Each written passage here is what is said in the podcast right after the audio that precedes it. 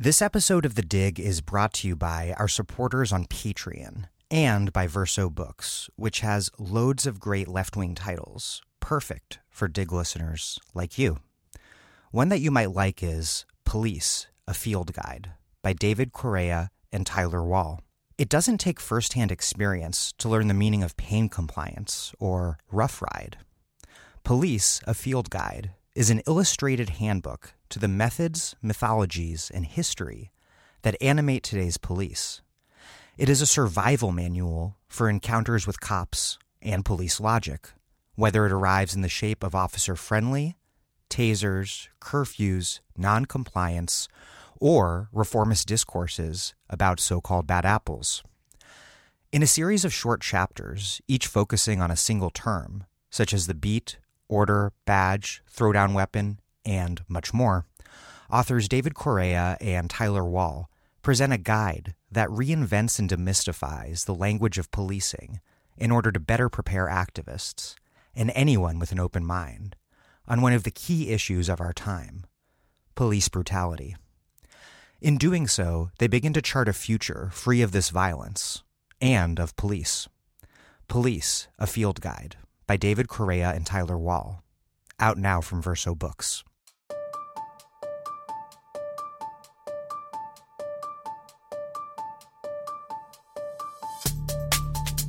Welcome to The Dig, a podcast from Jacobin Magazine. My name is Daniel Denver, and I'm broadcasting from Providence, Rhode Island. The rule of law it's something that the hashtag resistance has construed to be a cornerstone of opposition to Trump. And it is certainly alarming to live under a president who seems to believe that he can operate under a permanent and near total state of exception. But it's also the rule of law, as we've known it, that has blessed the wide open floodgates of corporate money into American politics, looked the other way in the face of unchecked national security state abuses, christened separate and unequal public schools, and, of course, rubber stamped the rise of mass incarceration. The law has no transcendent moral basis. Rather, it is shaped by and embedded in political economy.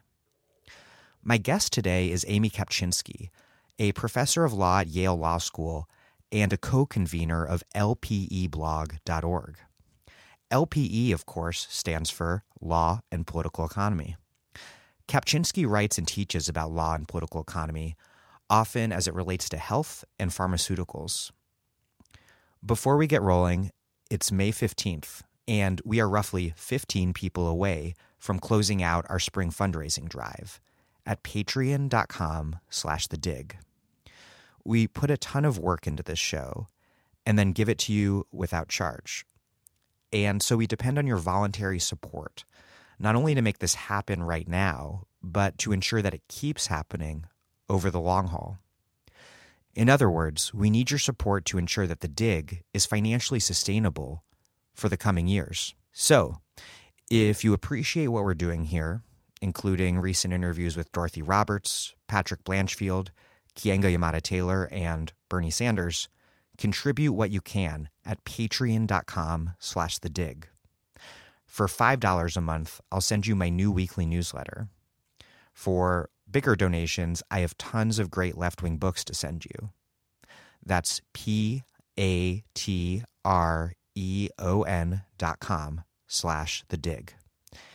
Without further delay, here's Amy Kapczynski. And I should mention that the audio quality changes near the beginning of the interview because we switched from a landline to Skype for boring technical reasons.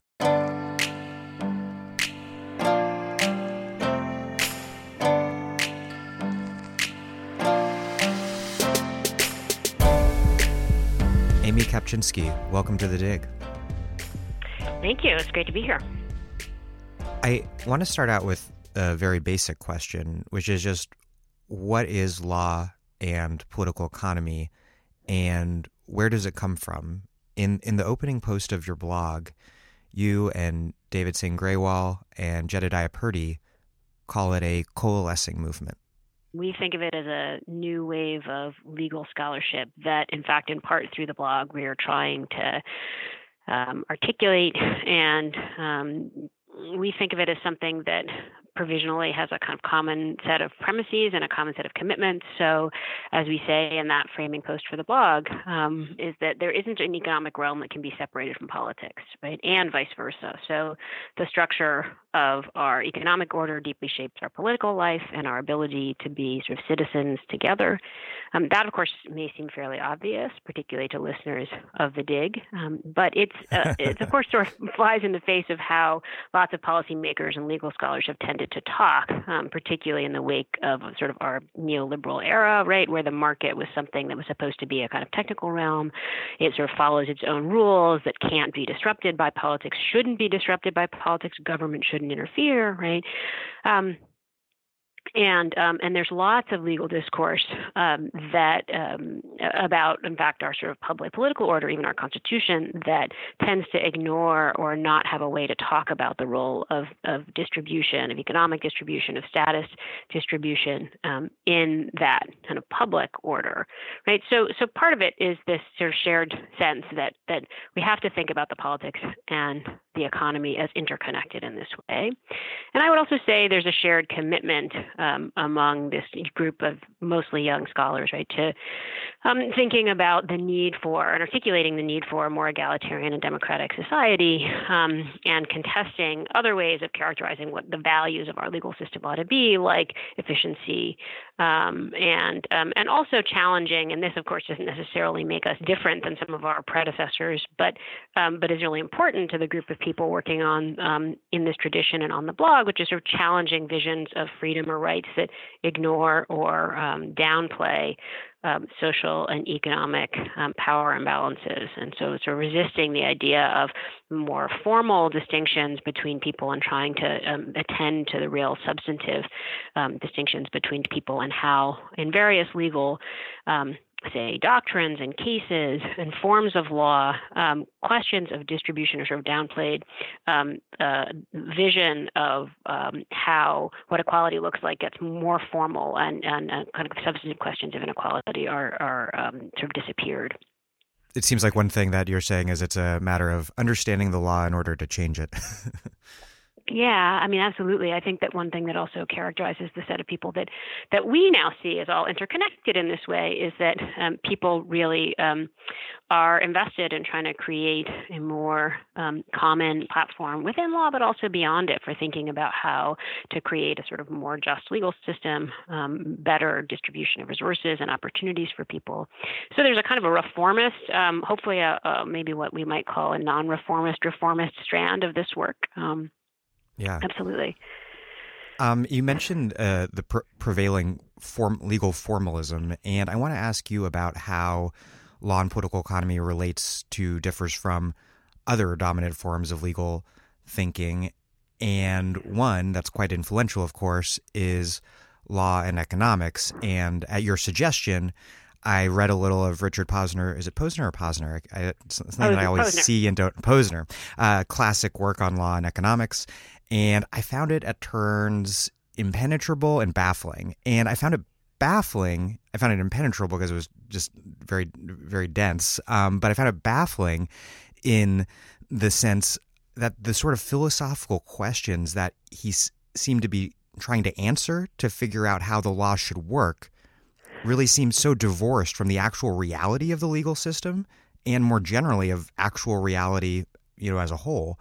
Um, and and I guess maybe another way to put that would be it's, it, it's formalism. Um, can you tell me a little bit about about law and economics and its influence and how the critique put forth by law and political economy relates to that? So one of the sort of background um, movements that that law and political economy is trying to respond to is in fact law and economics. So law and economics is, I would say, a kind of a, a school of its own um, that that really consolidated in the 80s, but that has really um, deeply influenced how um, legal discourse works very much in the academy, but not only in the academy. So Richard Posner, who you mentioned, is a very well-known federal judge law and economics um, has to be seen as both a kind of um, set of intellectual uh, claims, but also as a, a, movement not in the very grassrootsy sense, but you know, there's a history of of an attempt to, to through judicial trainings and um, foundation support, for example, to elevate this kind of approach, um, not just in intellectual circles, but also in judicial reasoning and in policymaking terms, right? So, so generally speaking, and Posner's thought of as one of the progenitors of law and economics, law and economics um, takes the position that what law ought to do is maximize efficiency. That's one really key premise. Um, another really key premise is that law ought to um, uh, maximize efficiency before you think about distribution, right? And so that that those two set of moves maybe are a good way of describing um, some of the stakes of um, and the conceptual boxes that law and economics sort of puts us into, and that makes it hard to sort of um, uh, maybe understand, Whereas you're saying, that creates a sense of dissonance when you when you read the work of somebody like Richard Posner. So. Um, so the the sort of notion that law ought to serve efficiency. Um, one of the things that's interesting about it in law and economics is it's rarely, if ever, really um, described as a, a, commitment that we at we the people have asserted, right? That we really want law to be efficient. It's more described, and this goes back to our earlier conversation about um, you know sort of neutrality and the uh, neutrality of the market, right? That efficiency is a neutral value, and so we all, of course, we want to be efficient, and it's a kind of a technocratic discourse, right? Um, and and the way efficiency is defined, and this is this is um, in part through Posner's work, the work that you were mentioning about um, what he calls wealth maximization, right? That what we ought to be doing as a society is, is to maximize our wealth, maximize um, consumer and sur- sort of producer surplus, right? And that's obviously borrowing from economics, and that's where law and economics comes from. It borrows ideas from economics about um, how to analyze what should be efficient and then tries to apply them to law. So, you know, Posner would make claims about how um, you ought to organize the law of personal liability or tort uh, in order to get the most efficient results to sort of maximize wealth, as he describes it. Um, and um, and you know, economic scholars actually have tried to analyze lots of things that way: um, the family, the state, all kinds of things. That, um, but typically, where it really took hold was in what we would call private law discourse, right? In the fields like torts, like contracts that order the economy and are understood to be ordering the economy. So. Um, law and economics, um, yeah, puts puts efficiency at, at the center and um, says that in fact distribution should be addressed uh, somewhere else.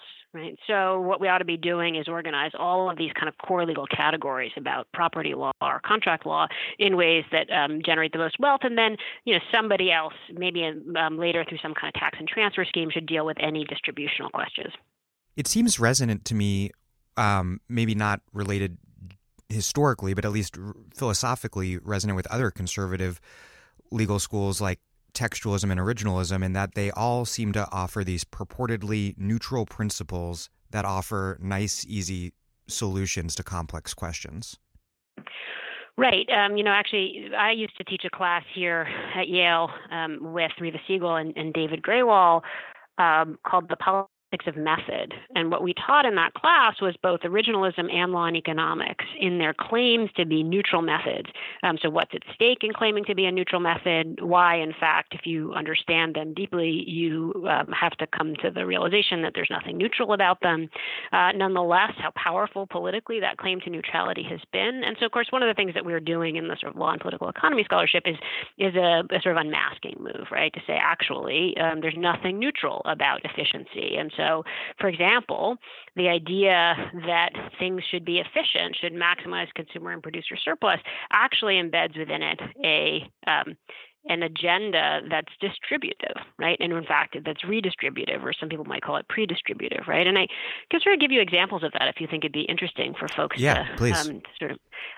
So one way that I like to do this um, when I describe to people sort of the stakes of efficiency analysis is, you know, so efficiency analysis says you ought to take um, and sort of maximize people's willingness to pay. This will be familiar to you if you've studied economics at all, right? So, so let's say we have a loaf of bread right? The way efficiency analysis works, it says whoever's willing to pay the most for it ought to get it. And that's the efficient result and that's the moral result, right? So if you've got a wealthy person who's a bit hungry and has got 10 bucks and is willing to pay 10 bucks for it, um, it should go to that person, not to the, say, you know, impoverished person who really needs it to survive, but only has a dollar in her pocket, right? So that um, that idea that, that that things should move towards people who have the highest willingness to pay for them is baked into efficiency analysis the way Posner means it. Um, and you can see that it's a pretty immoral idea, right? That it isn't something in general. And there's famous critiques of, of Posner in the legal um, world that sort of say like wealth itself isn't a value, isn't a moral value, because you know how can you say the world's better off? Um, now maybe later on um, that money will be redistributed in some sense. That's the part about sort of let's do efficiency first and distribution later. But in some sense, you can say like that, that if that doesn't happen, if there's no redistribution, then this is a deeply immoral project because all it's doing is is moving resources um, towards people who can pay more for them in a world in which wealth is is quite um, unequally and unfairly distributed. Right. So, um, you know, it, what what's interesting about this kind of analysis is it claims to have a kind of a, a, moral basis, and Posner very much tries to make the claim that efficiency is a sort of morally credible value, one that we all ought to share. Um, but in fact, I don't think that's that's that's the case, and um, and one of the things that, that, that I think is also important to understand is that um, this kind of idea that we should maximize wealth is basically what happens in law and economics, as well as a lot of economics itself, right? Um, even though when you kind of um, push people into a corner and say, but isn't this immoral? They'll say, well, we're not actually talking about maximizing wealth. When we say efficiency, we're talking about maximizing welfare or we're talking about maximizing preferences. But of course, that's a really different thing because if you're talking about that same loaf of bread and you're maximizing, say, preference satisfaction or happiness, you're going to give it to the poor guy, right? So sometimes law and economics retreats into this sort of notion of welfare maximization. Mostly it operates under this criteria wealth maximization. And so it's those kinds of slippages that people who are interested in law and political economy are interested in bringing to the surface. And, um, and in fact, also the political stakes of the very definition of this sort of meta criteria of efficiency that, that sort of sounds like, well, who wants to do something inefficient? Well, if it, what efficiency actually means is moving resources from people who have fewer things to people who have more of them in a kind of systematic way, um, then that uh, that doesn't sound very moral at all. And if I remember correctly, Posner actually explicitly says that he's not talking about maximizing welfare in some more general sense. He's talking about wealth.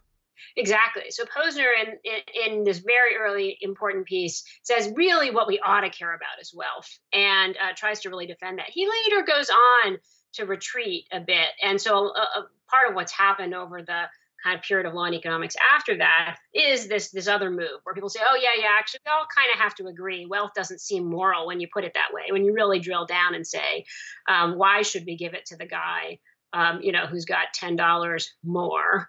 Um, you know that doesn't seem moral. So they say well really you know we're supposed to be doing welfare. But then you say well how are you going to measure welfare? How are you going to measure preferences? And then typically what happens is you know we've got the metric of money we've got markets we've got revealed preference. And so you end up back in the wealth maximization category even when people say that that's not what they're doing. One of the key things that law and political economy does is break down this conventional divide between criminal and civil law and public and private law for listeners who, who aren't aware, explain what those two types of law are and how they got treated as separate and what the consequences of that artificial division are. So those are all really classical distinctions in legal thought, right? Um, and it's contested exactly what those terms mean, but a sort of simple way to think about it would be criminal law involves um, the public prosecution of people that can end up in um, sanctions, the seizing of the body, right? Criminal um, consequences, so prison. Um, and civil law is about the enforcement of voluntary agreements between people or um, circumstances where the consequences are um, more about, let's say, fines or damages, right? So criminal laws, life and liberty, where life and liberty are at stake.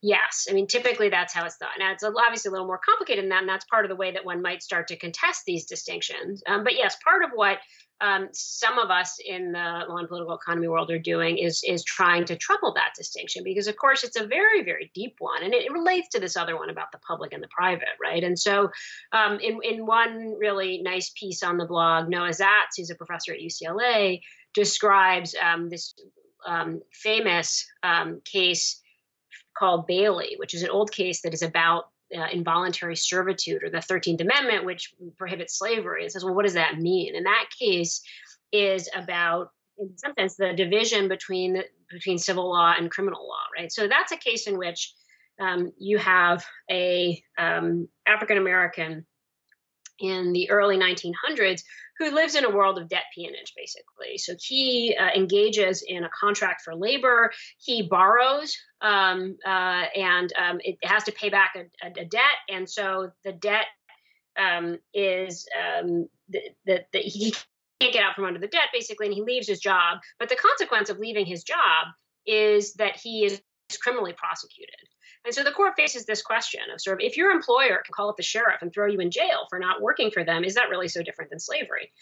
And the court ends up making the right decision and says, no, that's not really so different from slavery. Um, but then part of what they face is, of course, the question why not? I mean, this guy made a deal and it looks kind of like a contract where he just said, like, I'm going to pay you this debt. And so you didn't pay your debt. And so, you know, that's there, there's consequences for that. And he should have just paid his debt. And the, the court ends up saying, well, look, um, you know, you can't actually enforce a labor contract through the criminal law. That is, you know, that's a, a violation of liberty. Um, those have to be enforced in some other way. Um, and of course, what Noah shows, and what you can probably already sort of see from this, is that that form of, of line drawing is, in a way, just to hide the fact that behind all um, legal action, whether civil or criminal, there's the threat of state coercion, right? So if you, um, you know, damages are assigned in a civil case and you don't pay them, somebody can come and seize your property. Right? Um, you know, or, or, thought of more expansively, of course, free labor contracts, which aren't enforced by the criminal law, are in fact, um, you know, um, their their terms are backed up by all kinds of other coercive measures, right? So the property law that says you can't go and take the food that you need to eat, um, or the law that says that you can't protect yourself from eviction if you don't pay your rent. So so that's that's an example of a sort of um, attempt to sort of take these these canonical legal categories like the civil and the criminal law and show that the attempt to sort of hold them apart and create a free market that is not um, that's the, the space of voluntary agreement is of course itself backed up by lots of um, decisions that are made in law that you could easily contest the voluntariness of right so that's the, that's the sort of a bit on the criminal and civil distinction. Um, the public and private law distinction, you know, it's it's another one of these old standing distinctions in law where par- private law is sort of paradigmatically something like contract or property law that's described as affecting a, a private realm of individual choice, where people basically privately order, um, they're serving their private interests, um, and maybe even in some earlier iterations, interests that predate the state, right? Um, and are part of the common law or law that developed from courts as they elaborated people's duties to one another. Um, and so that's actually how contract, tort, and property law worked in the United States and, and the United Kingdom a long time ago, right? Judges elaborating the common law, right? So that's a kind of often described as the private law realm. And then public law is something more like paradigmatically constitutional law, where the institutions and the aims are public and governmental, right? So, of course, this distinction doesn't really make any sense. Um, and it's been be debunked many, many times in legal scholarship, and yet it sort of it still persists, even though we don't always admit it you know, if you think about um, the story I was telling you about law and economics, that that law and economics is thought to govern in the realm of the economy, sort of this private law area, right, where this neutral value of efficiency is supposed to order, a, you know, how we treat one another, and then it hasn't actually had nearly as much um, purchase in this quote unquote public law side of things, like constitutional law, right. Um, so you know that distinction you know why doesn't that mis- distinction make sense? Well so obviously um, you know markets are created by legal institutions. So property law contract law tort law um, uh, cor- corporate law uh, labor law financial regulation all of these things are essential to the very existence of a market. Um, and the um, you know there's a there's a kind of public interest of course in how the market is ordered. And you, you know although once it might have been possible to draw distinctions between judges that cast them as these kind of pre-political or pre-state actors it doesn't really make any sense right? Judges are political actors and, and state actors just as legislators are. So so that sort of conventional divide between um, public and private law is also something that that people in this uh, context are, are trying to to resist. I guess maybe I'll say one more thing about that, which is that I think one of the really um, important um, reasons that there's this new wave of scholarship is the um, the kind of state of these two kinds of public and private law domains and how, um, for example, the public law side, something like constitutional law, um, has obscured questions of economic um, distribution on the one hand, so that you know if you it, um,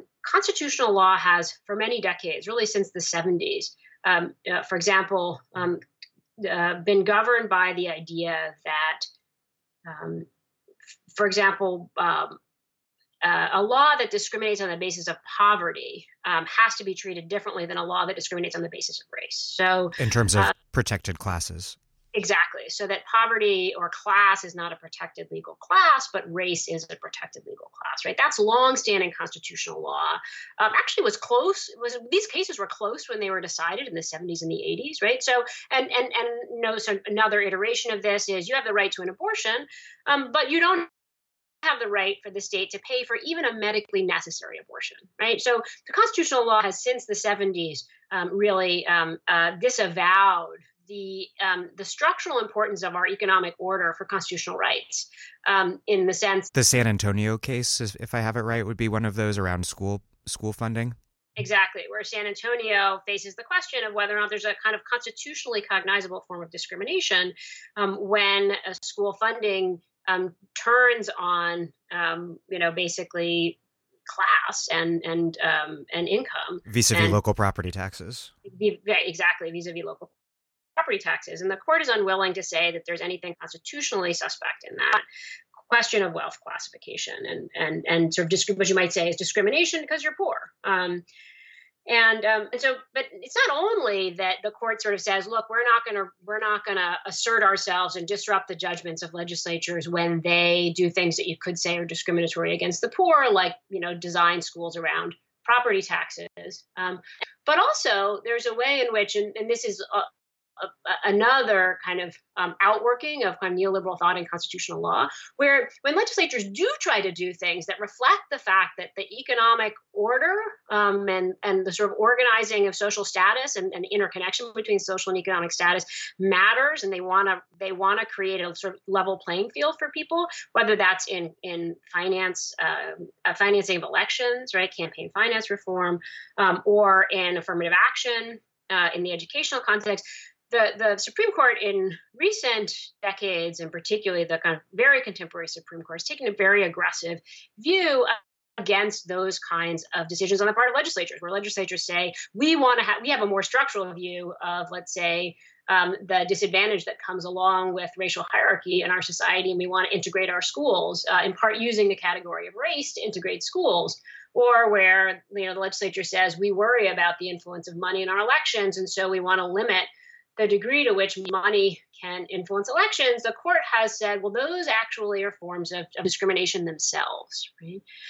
So this is a, a, very deep way that a kind of neoliberal picture has worked itself into constitutional law. On the one hand, to sort of obscure um, questions of um, you know socioeconomic inequality and sort of the the role that they play in the meaning of rights, in the kind of the the plausibility of saying you even have a right to begin with, right? It's this feature of both neoliberalism and libertarianism that can only see the exercise of power and coercion when it comes from the state. It, it, private relationships of power are just invisible because they're naturalized in these accounts. Right, and and that's very much um, that's very much true in these kinds of cases that I'm describing. And so, of course, part of what we're interested in is how does law and legal discourse work to make some things look natural and not the subject of you know prior political decisions, and to make some things look quote unquote political. Another case I wanted to to talk to you uh, about that I think suffers from the same sort of logic as Citizens United and, and the other ones you just mentioned um, on affirmative action was discussed in a blog post by K. Sabeel Rahman. And he wrote about the 2007 school resegregation case, parents involved the Seattle School District.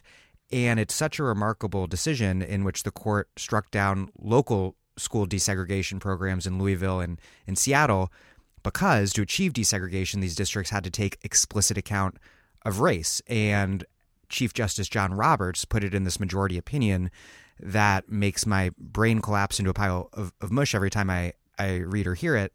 He wrote, the way to stop discriminating, dis- the way to stop discrimination on the basis of race is to stop discriminating on the basis of, of race. And it's this type of thinking about racism embraced by the Roberts Court that reflects this this broader philosophy that we've been discussing, whereby the economy and any systemic patterns of inequality that result from it are these are these natural phenomena that that cannot be interfered with by the state. And um, that decision was extraordinarily controversial and um, subject to lot, lots of uh, heated dissent from the, the, more progressive part of the Supreme Court, sort of saying this is undermining the court's legacy in Brown versus Board of Education, which in fact assumed that state the state had the obligation to desegregate institutions. And now, when institutions um, try to desegregate, um, the court is much more likely to interfere with that. Than it ever would have been at the time of, uh, of these earlier desegregation cases, of course. And, and that, that, that whole transformation requires all of these intellectual gymnastics, right? To sort of say that, um, that, that what matters is um, what we would call a formal uh, use of race. So what matters is is the legislature seeing race? Are they using race? Right, which makes um, makes it equally problematic for the state to see um, and uh, to, to say use race um, to disadvantage black applicants as it does to use race to advantage um, you know black applicants or to take account of the, the, the relationship between race and disadvantage contemporarily or historically right um, so, so any use of race is then suspect. This is also talked about as the kind of color blindness motif in the court's analysis, right? And all of that is a is a really um, is a sort of uh, intellectual apparatus to disavow the structural and historical features of you know white supremacy and, and racism, and then to also practically stand in the way of attempts to um, to take race into account with respect to, to school integration. Another issue that comes to mind thinking through what what this false distinction between civil and criminal and public and private law obscures is thinking about that about mass incarceration. We have a criminal law system, obviously, that incarcerates millions of Americans, disproportionately poor people of color. But if the political economic system that that renders huge swaths of people poor in the first place and thus makes them vulnerable to mass incarceration uh, to understand that, we have to look to, to civil law, which is the the battleground within which struggles between workers and poor people on the one hand and against rich and business people on the other hand take place, whether we're talking about Citizens United or the upcoming Janus decision. Um, and then the the converse is also true in terms of thinking about the way that that mass incarceration in the carceral state helps legitimate and reproduce certain political economic relations of power as well. You know, those are really, really deep points, and there's all kinds of, of kind of um, forms of legal habits of thought, right? Like this criminal civil distinction that that facilitate them and that facilitate sort of somehow holding apart um, the question of mass incarceration from the question of the economy, right? Mass incarceration, question of say maybe if anything, you know, discrimination or public law, something like that, and and the sort of um, questions of of the economy. These are all these efficiency issues where race never appears formally, right?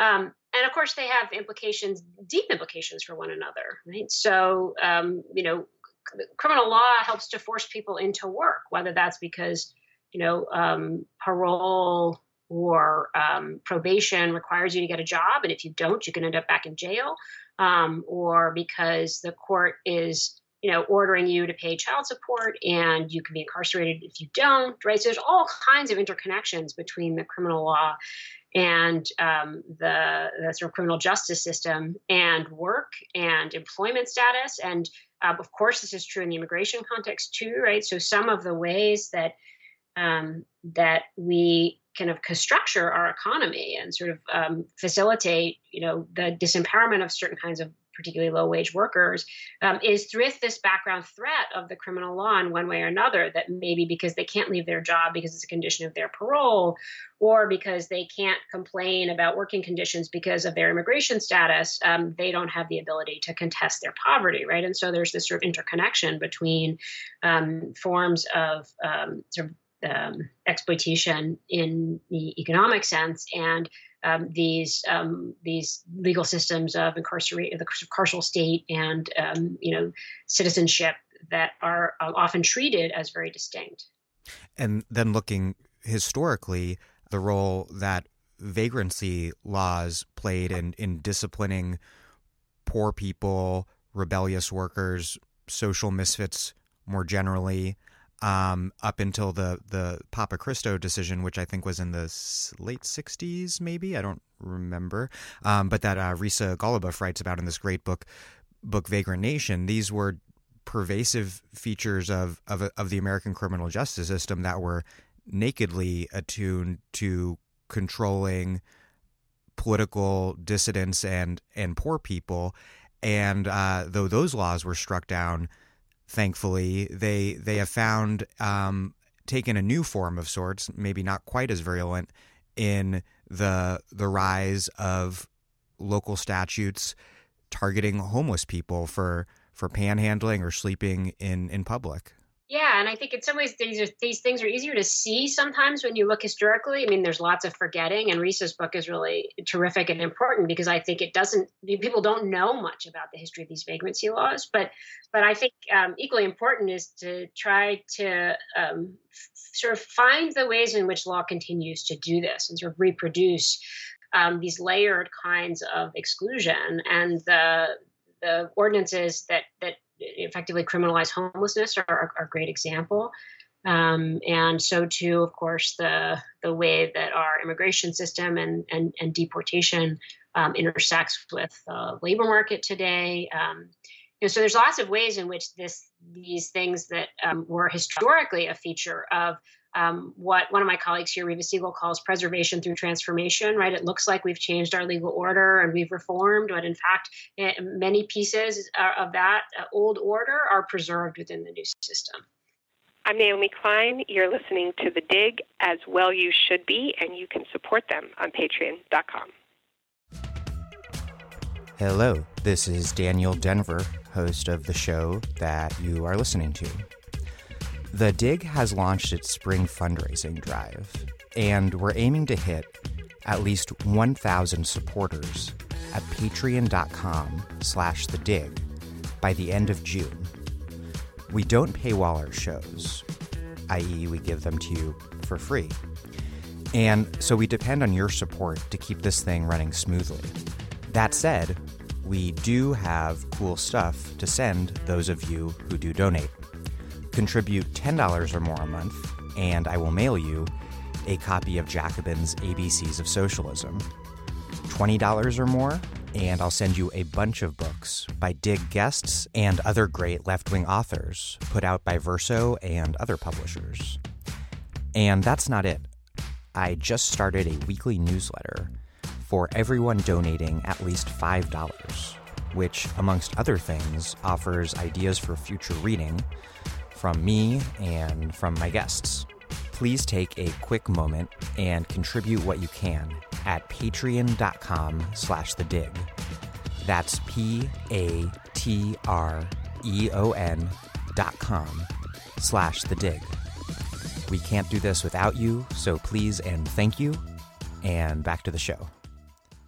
One other thing on this distinction that, that you've touched on a few times that I want to touch on once more before we move on is is immigration law, which in so many ways, you know, there there are both civil and criminal immigration laws, but the immigration laws that people think about the most, which is just un, unlawful presence, which is subject to make someone subject to, to deportation, is is a civil offense. Um, which and we typically think of civil offenses as as less serious than criminal offenses, and thus people have uh, fewer due process rights. They don't have a, a, a right to to an attorney, for example, in those proceedings. But actually, people are in deportation proceedings are, are, are subject to what is is arguably should be considered a criminal level punishment, banishment.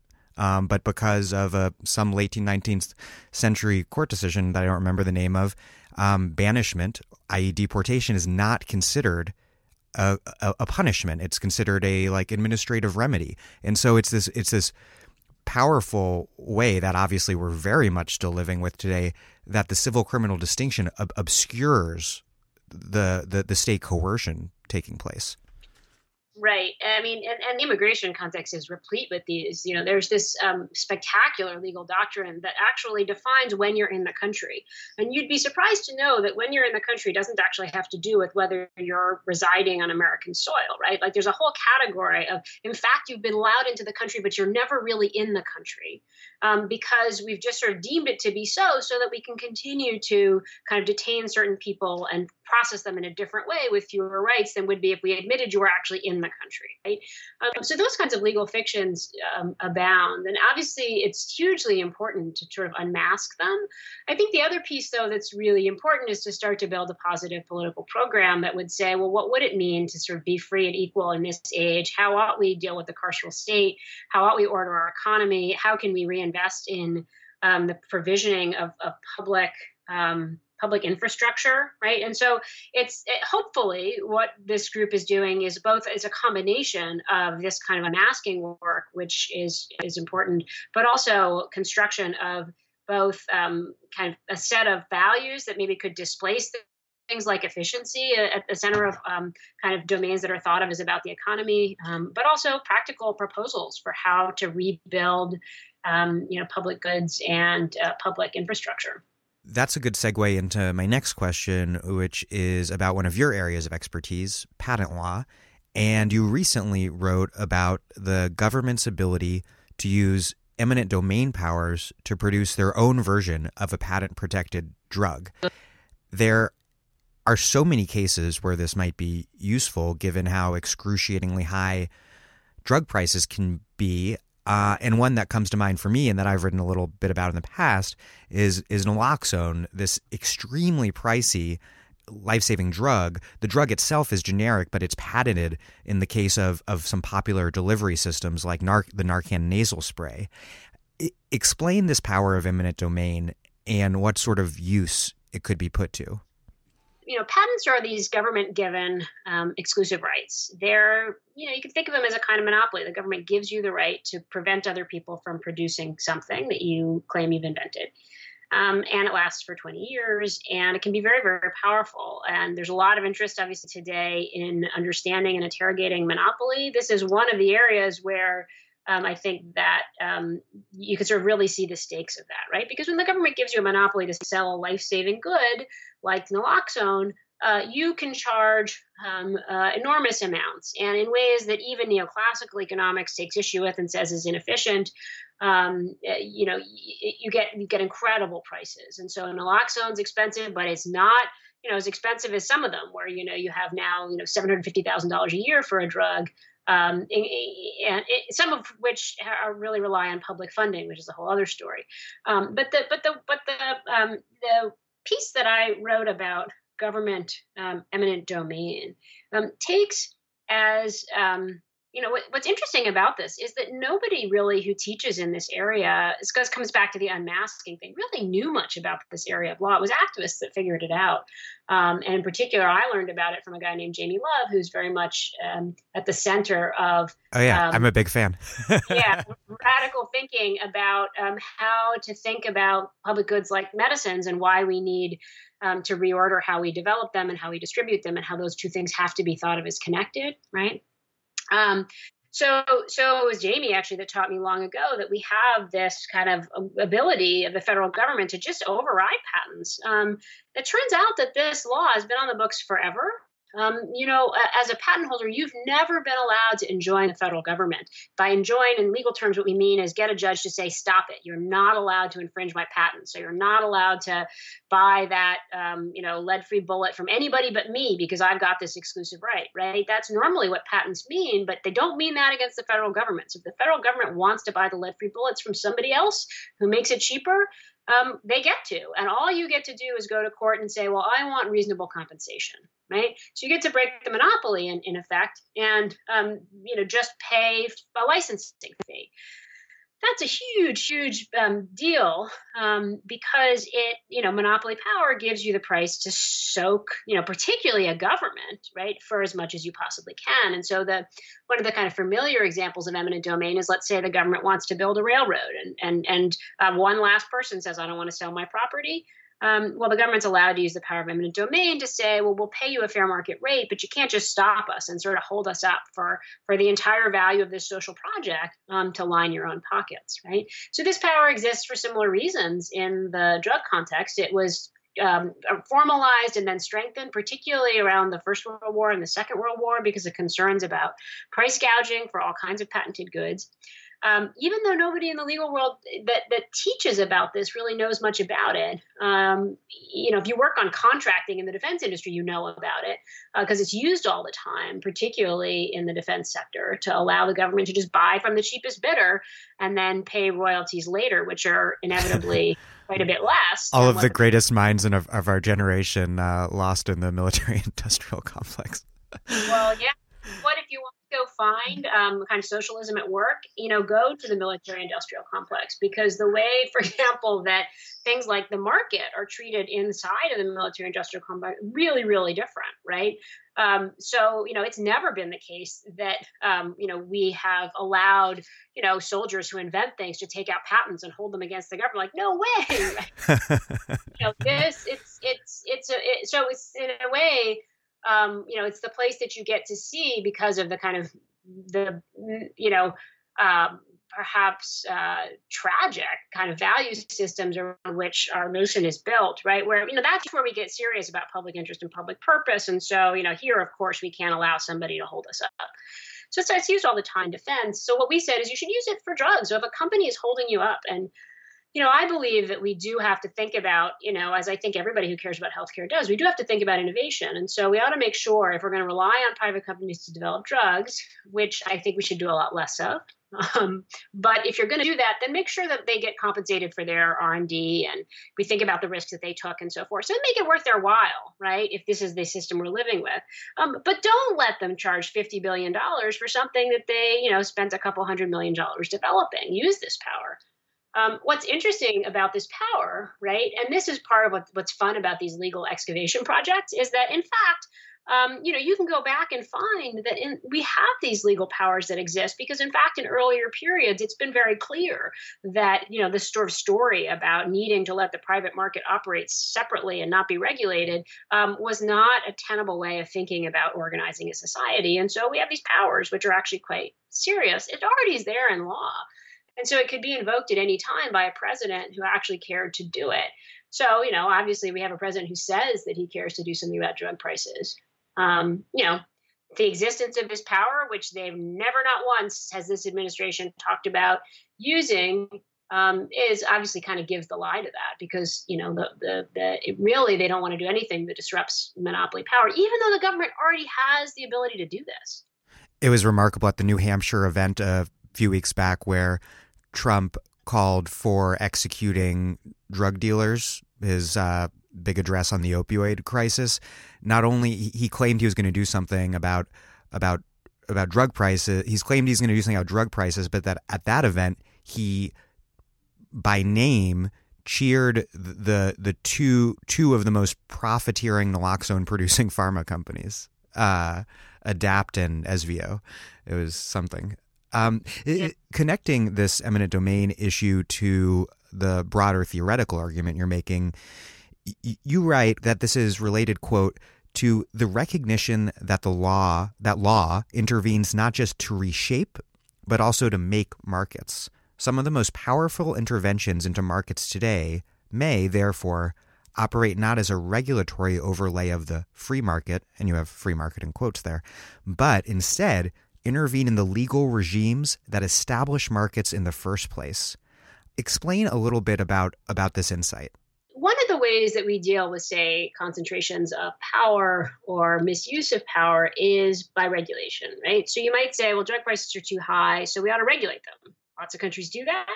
um, and you can um, you have a lot of interesting models for how to do that. Um, you know, similarly, you can say um, you know that um, uh, uh, companies are too big, and so we're going to use antitrust law to kind of come in after the fact and break companies up, right?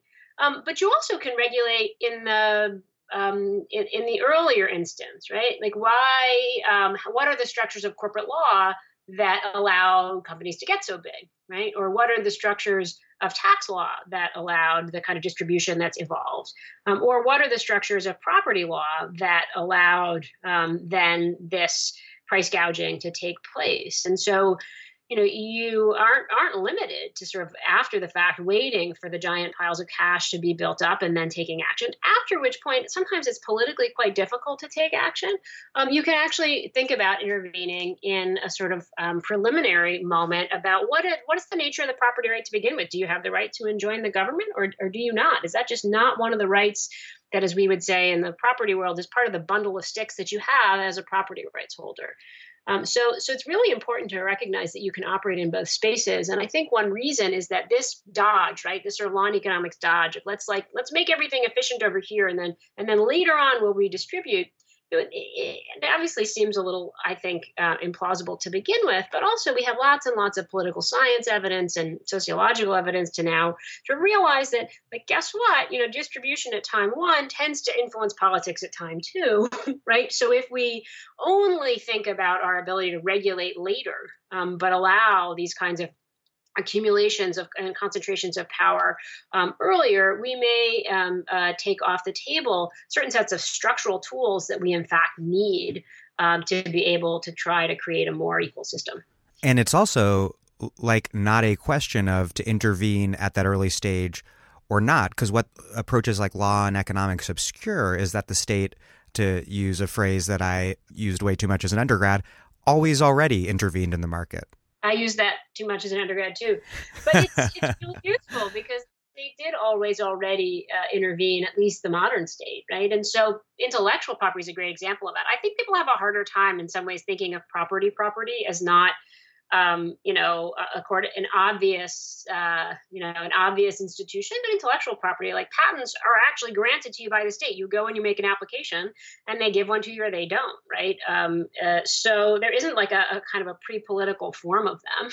so the, the the hand of the state is very obvious there. It's one of the reasons I like to to teach it and when I teach property law because it lets you see that of course there's the hand of a state in, engaged here. And so there isn't a pre-political moment of sort of well first there's the market over here and then there's um, and then there's the state over here and we oughtn't interfere right? It's it's um, it, it's obviously already there. I, it seems like you should teach uh, intellectual property first and then phase two is is primitive accumulation. Yeah actually that's kind of what i do when i teach property I start with things like Google Books because also kids can relate to it. You know, people can't relate to easements and, you know, I mean, they're not landowners yet, um, but they can relate to questions of, of Google Books and drug pricing. Another issue that you uh, wrote about with Jed Purdy in this case, um, and that uh, we've talked a lot about on this sh- show in the past, is is guns. And you have this great insight that, quoting from your piece, how the Supreme Court decision in uh, District of Columbia v. Heller, which was about the Second Amendment and, and the the individual right to, to bear arms with relation striking down DC's DC's handgun ban, if I have that right. Um, that it quote generated another version of private ordering twinned with limits on state power. Here, private ordering enables a certain violence for some against a defined set of others. The prior long-standing uh, understanding of the Second Amendment was was about legitimating violence against what you call a dark and dangerous stranger, but but it was based on a different idea of state sanctioned militias. While this new understanding is also about uh, legitimating violence against a dark and dangerous stranger, but with this new conception of a relationship between the state and the vigilante citizen. Tell me a little bit about these two conceptions that you're writing about and the consequences of Heller? People may not realize, but the you know the quote unquote individual right to bear arms is it, it, does not have a long historical pedigree. Actually, right in legal circles, that idea was considered laughable in the 70s and the 80s. Right, it really is a project and an intellectual um, uh, and political project of the NRA and then the Republican Party and various donors to sort of to create the idea that there was an individual right to bear arms that there is one is actually you know a modern one.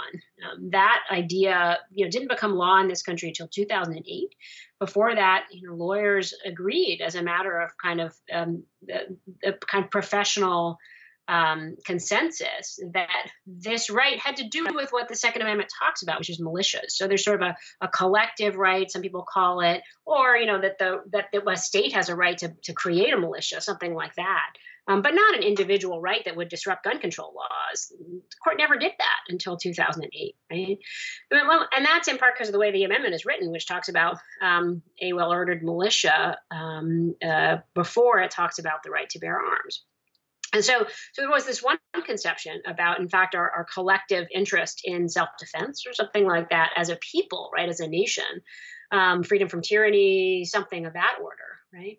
Um, uh, and then the but the but the meaning of in the sort of self defense um, account that the court gives in this Heller decision is something totally different. It's got nothing to do with militias, and the idea of it is that the core of the the right to bear arms is the right to self defense in the home. Now, um, that that required some incredible um, gymnastics because the text of the Constitution doesn't talk about self-defense. It doesn't talk about the home, right? It talks about militias. Like ditching, yeah, like Scalia basically has to ditch the first half of the the amendment. Yes, he has to ditch the first half of the amendment, and he does that by calling it prefatory, which is a word that was invented by a guy who held the NRA chair um, a, a, law professor, right? So he has to ditch the first part of the amendment. Uh, the other thing that he has to do, pragmatically speaking, because Scalia was a living constitutionalist, he really wanted to change what the Constitution means. Pragmatically speaking, he had to create a kind of gun right um, that in some sense wasn't completely out of step with social conceptions today, right? Because constitutional legitimacy matters and it matters to the court. And so what does he do? Well, he says, you know, of course you can have laws that prevent military style weapons, and of course you can have laws that prevent possession in schools and other sensitive places. So he writes this litany, this list of where you're you're allowed to have gun control, um, and then redefines the right as this thing about self defense because it would sound crazy today to say, well, of course you have to have arms sufficient to be able to, you know, engage in warfare against your neighbors or the state. Um, that's not. credible legal position, nor is it where the law is, right? So it's a fascinating decision. And I think what we were trying to do in that piece was both um, kind of allow people some insight into the way that the crafting of this right as, as sort of idea of self-defense both um, required this gymnastics with respect to the text and history of the Constitution, uh, but also imported into the Constitution as a matter of constitutional law this kind of racialized and paranoid idea that you know you need guns to defend yourself in your home. Well, who are they thinking of? Well, it's not like you know it, it's not um, you know the Black Panthers. um, you know the NRA never really liked them. Um, so you know the, the, the the image here is this sort of vulnerable, um, you know, presumptively you know white person, often cast as female, right, who needs to defend herself in her home, or often uh, you know it's the guy, it's the man of the household who needs to protect himself in his home because the state won't protect him right? And and in that way it's also connected and we show a little bit more of this in that piece it's connected to attacks on the welfare state right? To the way that the court pivoted um, and the the right pivoted to attack um, the the kind of more liberal era of the Supreme Court um, to attack welfare and and other kinds of public provisioning and cast them as also part of this um, uh, you know kind of soft on crime um, uh, movement of the kind of uh, modern progressive um, uh, ethos. And so Heller's this really new thing, but uh, uh, something that I found really interesting about the about uh, this piece is how there's also this continuity that you draw out between the frontier conception of the right to bear arms for self defense and the current neoliberal one. Both are about legitimating a certain type of private violence, which is a type of of, of white violence against against a dangerous dark other. Right, and and that's very much I think at the core of how gun rights are defended today, right? Is there some sense that um, that you need to be your own policeman because the state has been kind of taken over by, um, and and you know we, we we were too soft on criminals, et cetera, et cetera, right? So you need to be your own protector, and you're allowed, you're allowed to, and of course you can see this in the stand your ground laws. Um, you can see this in lots of other places, right? That you're allowed to, um, uh, you know, um, to use violence against other citizens, and again, that that that does tend to be um, um, sort of bound up with ideas about who the kind of privileged um, and uh, innocent people are, and who the the dark and dangerous people are. The last thing I want to ask you about is, is how you think that the left should think about the law, especially in the light of the Trump administration and the current Supreme Court. I've personally always gravitated towards a more I don't know if these are the technical terms for it, but a, a, a, realist or I guess instrumental approach to the law and the criminal justice system, and that I'm interested in it in the law and constitution in terms of how they advance or frustrate struggles of ordinary people for freedom and, and social justice. And I think conservatives, regardless of their theoretical pretexts, also have a quite instrumental outcome oriented approach. Um, meanwhile, I think liberals often tend to look at norms and institutions as sometimes transcendently sacred. Tell me about the different ways of looking at the law and how you see it. Oh, wow, that's a deep question. um, so there is a long tradition of legal scholarship that sh- seeks to show that law is political right and so whether it's now people in political science who sort of count up where who appointed a judge and what their decisions look like and try to kind of put them all into some grand database and show that actually turns out it matters who appoints you uh, there isn't a perfect fit but there's a correlation um, uh, you know um, you know, so so so there's that kind of work, but there's there's all kinds of other work of the unmasking sort that we've been talking about, right? To show that political values work their way into legal questions that themselves purport to be sometimes neutral um, or fair to everyone, but you know, but aren't in fact, right? You know, so so on the one hand, I think you have to think about law as embodying values. It's not a neutral terrain, right?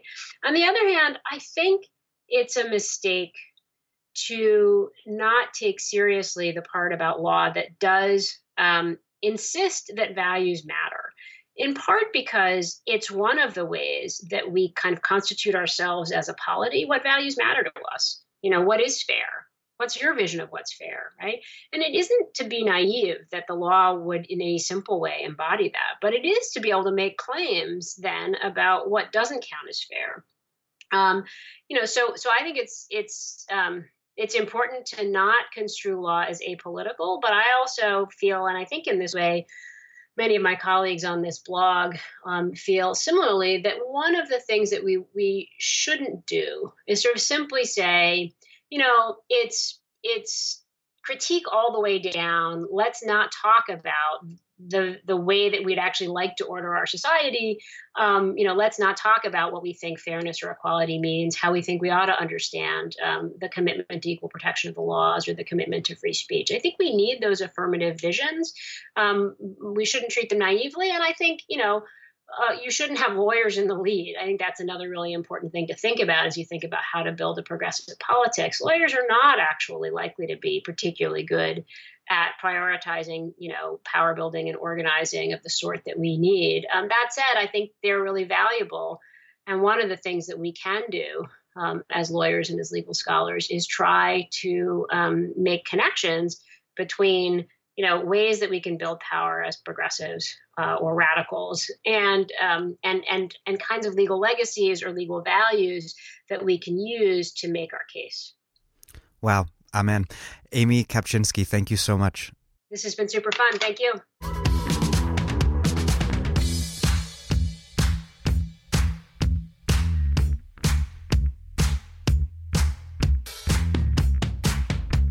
Amy Kapczynski is a professor of law at Yale Law School and a co convenor of LPE Blog. Thank you for listening to The Dig from Jacobin Magazine. As Marx once said after asking, Is there not a necessity for deeply reflecting upon an alteration in the system that breeds these crimes, instead of glorifying the hangman who executes a lot of criminals to make room only for the supply of new ones? While other podcasts have only interpreted the world in various ways, our point is to change it. We are posting new episodes every week, usually twice. The Dig was produced by Alex Lewis. Music by Jeffrey Brodsky. Follow us on Twitter at The Dig Radio and find us wherever you get podcasts and subscribe. If it's on iTunes, please leave us a nice review. Those reviews help introduce the show to new listeners. What also does that is you telling your friends, family, strangers about the show. Please make propaganda for us. And also do find us on patreon.com slash the dig and make a monthly contribution to keep this operation running. Even a few bucks a month is a big help.